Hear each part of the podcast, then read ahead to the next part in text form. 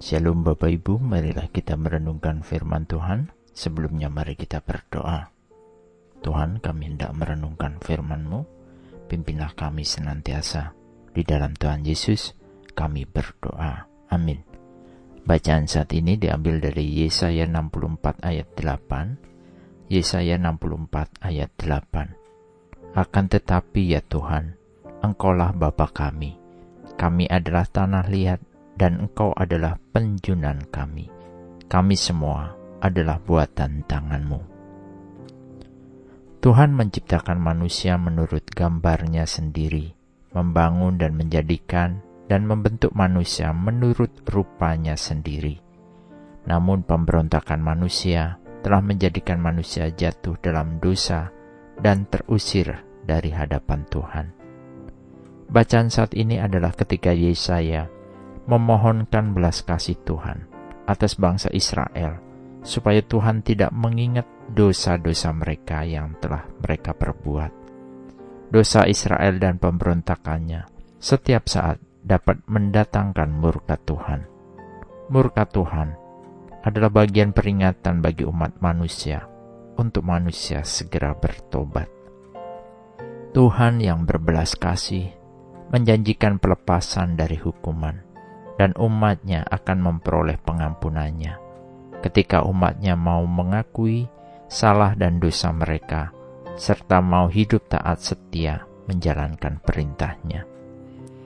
Allah berjanji untuk melakukan perkara-perkara besar bagi mereka yang menantikan dia, dan umat manusia diingatkan untuk senantiasa melakukan kehendaknya. Karena kasih Tuhan yang begitu besar, Tuhan tidak menyerahkan ciptaannya yang sombong dan pemberontak ini terus ada dalam keberdosaan mereka. Tuhan menjanjikan dan merencanakan penebusannya.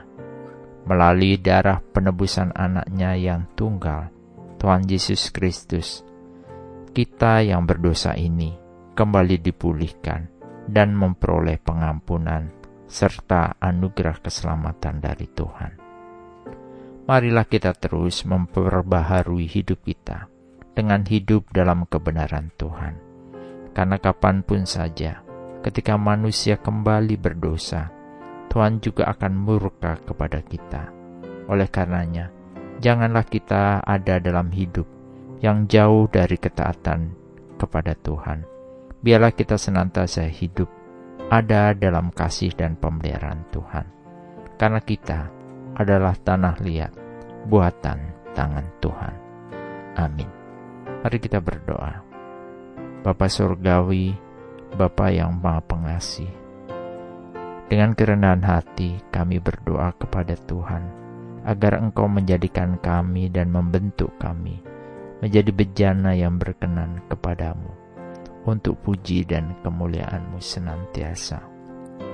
Kami berdoa, hanya di dalam Tuhan Yesus sumber pertolongan kehidupan kami. Amin. Tuhan Yesus memberkati. Shalom.